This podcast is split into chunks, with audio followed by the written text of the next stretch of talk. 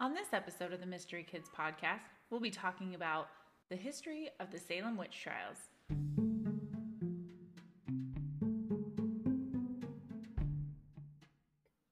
Welcome to Mystery Kids podcast. Welcome, welcome. I'm so excited to have you here for another month of the Mystery Kids podcast episode. And this month was actually chose by a patron. This episode was picked by Marcy Gonzalez, one of our lovely patrons, and they asked if we could talk about the 1602 Salem witch trials. So, Marcy, I got you. We're going to talk about this episode. First, we're going to shout out to our newest patrons and shout out the birthdays for the month of September. Already, we are to finally the season of fall. We have past summer. I mean, it's still summer temperatures where I live, but I'm going to claim it's fall. I think it's fantastic to have a fall month. So I want to shout out to happy birthday for September birthdays.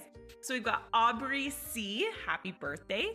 Ansley Adrady, happy birthday. Xander, Julian, Avon Gondek, Aaron, Julian, Aaron, Anton, Porter, Kayla, Aria, Eloise, Morawicki, Miles, Nathan, Tempe Appleton, Jasmine, Ainsley S, and Harrison A.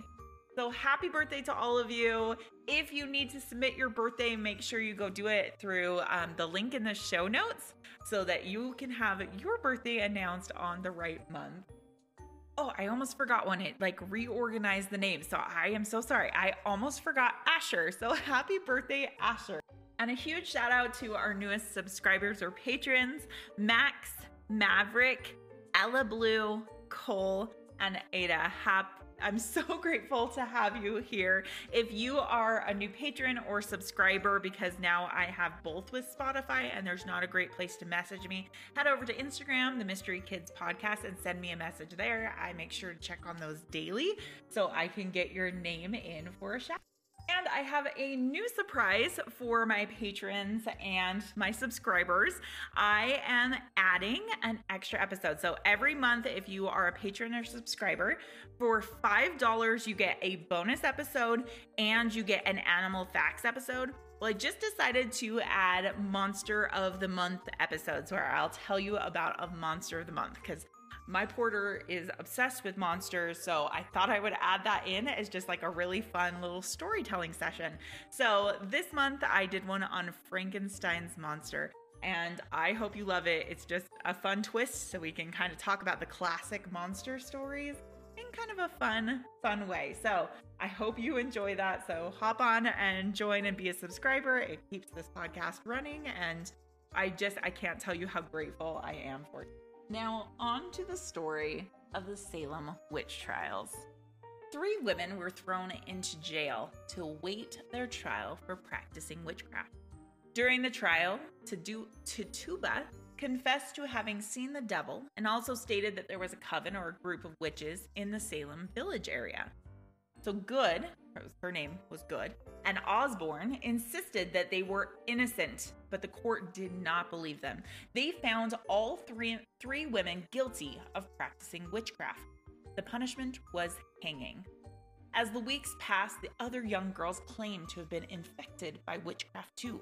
They accused the other townspeople of torturing them, and a few of the so called witches on trial even named others as witches. Women were not the only ones believed to be witches, men and children were accused too. By the end of the trials in 1693, 24 people had died, some in jail, but most died from hanging. Eventually, after seeming to realize how unfair the trials were to the accused, the court refused to hear any more charges of witchcraft. All the accused were finally pardoned in 1711. No one's really sure why the witchcraft witchcraft craze spread the way it did, but it brought lasting changes to the United States legal system and the way evidence and witnesses were treated. The Salem Village hangings were the last execution of witches in the United States. So, the Salem witch trials were a series of prosecutions in which over 200 people were being accused of practicing witchcraft. They took place in a number of cities in Massachusetts Bay Colony in the years 1692 and 1693, but they primarily happened in the town of Salem.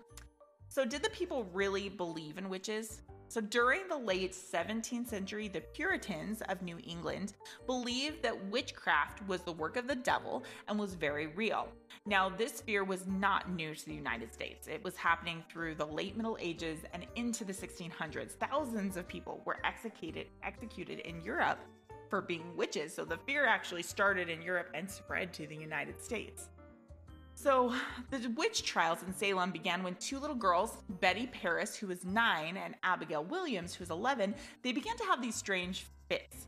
They would twitch and scream and make strange animal noises, and they claimed they felt as if they were being pinched or struck with pins. When they were interrupted at, like, when they interrupted the church, the people of Salem knew, like, this is the devil. Because it's interrupting church, so it's got to be the devil. Now, the church blamed their condition on witchcraft. They said that three women in the village had cast spells on them. So, Tituba, the girl's servant, who told them stories of witchcraft and probably gave them the idea, Sarah Good, a local beggar and homeless person, and Sarah Osborne, a lady who rarely came to church. They picked those three ladies. There obviously was nothing about them that they were like, we're just going to pick these three. No, they had reasons for picking them. So soon the entire town of Salem and the villages around them were in a panic. And it didn't help that Tituba, the girl's servant, she actually confessed to being a witch and making a deal with the devil.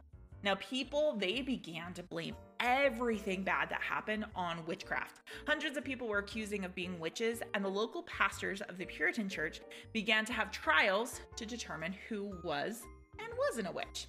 So, how did they determine if you were a witch or not? There were a number of tests determined, okay, to see who's a witch.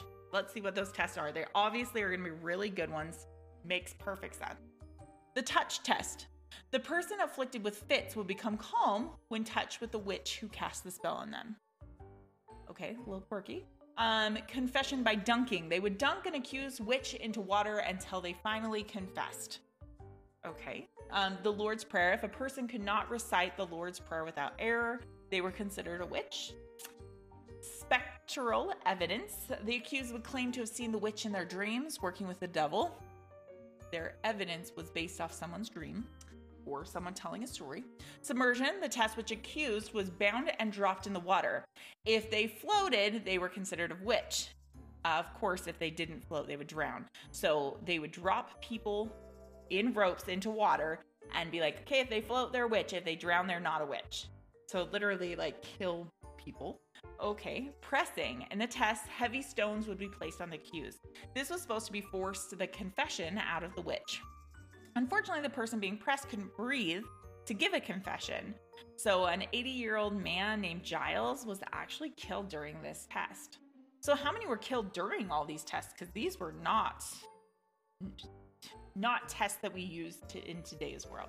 Um, at least 20 people were put to death during the trials, and over 150 more were jailed, and some were died just because of the poor conditions in jail. So, what did they do to make the trials end? As more and more people were being accused, the public began to realize that innocent people were being condemned to death. Basically, you could be like, I don't like my neighbor, and tell a story about them, and they would get killed. That is really scary. So, after months of trials, the governor decided to put an end to the trials, with the last trial being held May of 1693. I am so glad I live in modern times because that is just absolutely nuts. The governor actually pardoned the rest of the accused uh, witches and they were released from jail. Although most of the accused witches were women, um, some men were also accused. A majority of the people who claimed to be afflicted by witches were girls under the age of 20, there were actually more people accused of being witches in the town of And- Andover than in the town of Salem, but Salem actually executed the most people for being witches. The trials were declared unlawful in 1702, and Massachusetts actually formally apologized for the trials in 1957. The first person that was ever executed during the trials was Bridget, Bridget Bishop of Salem. Oh my gosh, this is like the craziest story because like it's a real story. Like people were just in what's known as like a mass hysteria. So people believe kind of like if you remember the episode we talked about the dancing where people were like dancing until they die this is kind of similar to that where everyone's just in hysteria and is like against each other and everyone's kind of pitching their own stories of what's happening. And this was this hysteria is happening not only in america but in europe as well. And so people were dying just for being accused. So as they talked about, a lot of laws really changed in our history, in America's history, because they realized how unlawful this was and that people needed evidence. You needed like actual, you needed proof that someone did it. And that's why in today's world, we have courts and we have people that judge and the jury to figure out things, and everyone brings together the evidence and they have to be convicted without a doubt they committed that crime because things like this would happen where people would be convicted with no evidence at all. I ran across a story the other day that I thought was really good. It was about a history teacher um, that she taught middle school, and she gave her students the assignment that they were all sitting in class, and she gave them a little note card to let them know if they were a witch or not. And the class had to figure out which group had like they had to break off into groups, and whoever had the least amount of witches in their group would win. And so the class was like accusing people and arguing and trying to figure out, and there was like a ton of little groups in the end. And everyone was just like, okay, who who's the witch? Who's the real witches? And everyone said no one's the witch. And so the, they were like, okay, teacher, who is the witch? And she said, no one just like in the Salem witch trials, no one was the witch. And what a like an incredible way to talk about how people can start aiming together and try to pitch each other against each other when no one really was doing anything. Oh, such a crazy story. So, I uh, I'm so glad we've come so far since the Salem witch trials. I hope you have a fantastic month. And we'll see you next time on the Mystery Kid Talk. Thanks for listening.